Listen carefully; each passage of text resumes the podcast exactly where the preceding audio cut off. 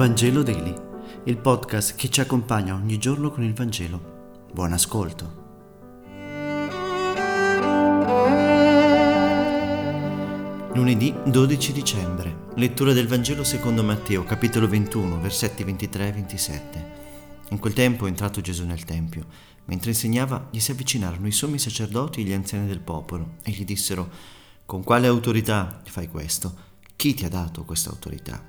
Gesù gli rispose: «Vi farò anch'io una domanda. Vi dirò anche con quale autorità faccio questo. Il battesimo di Giovanni da dove veniva? Dal cielo o dagli uomini?» Ed essi riflettevano tra sé dicendo: «Se diciamo dal cielo, ci risponderà: perché dunque non gli avete creduto? Se diciamo dagli uomini, abbiamo timore della folla». Rispondendo perciò dissero: «Non lo sappiamo».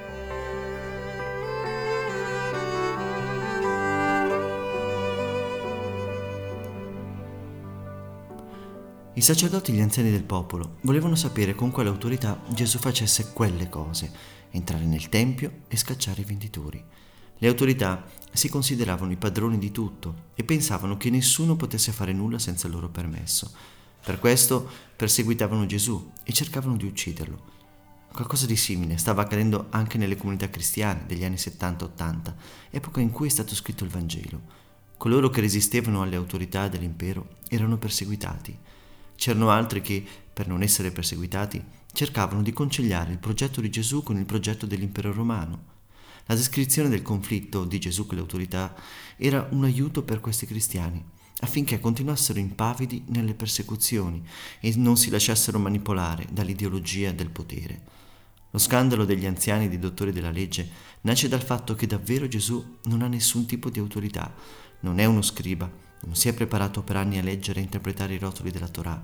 Gesù è il figlio di Giuseppe, di un falegname, di Nazareth, e tutta la sua autorevolezza deriva dalla sua straordinaria capacità di vivere e di amare, e dalla sua conoscenza perfetta di Dio, continuamente nutrita nella preghiera e nella riflessione.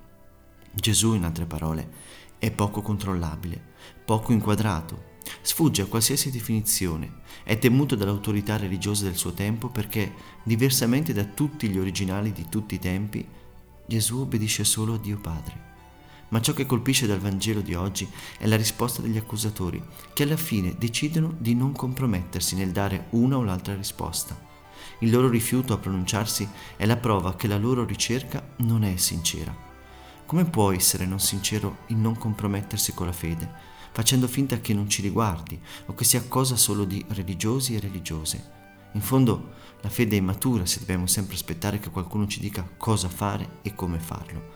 La fede, invece, ci spinge a prendere posizione, ad osare, a fare nuovi passi, senza avere sempre le carte in regola, ma sempre spinti dallo Spirito del Signore. Grazie per aver meditato insieme, e se questo podcast ti è piaciuto, condividilo con i tuoi amici ed amiche. A domani.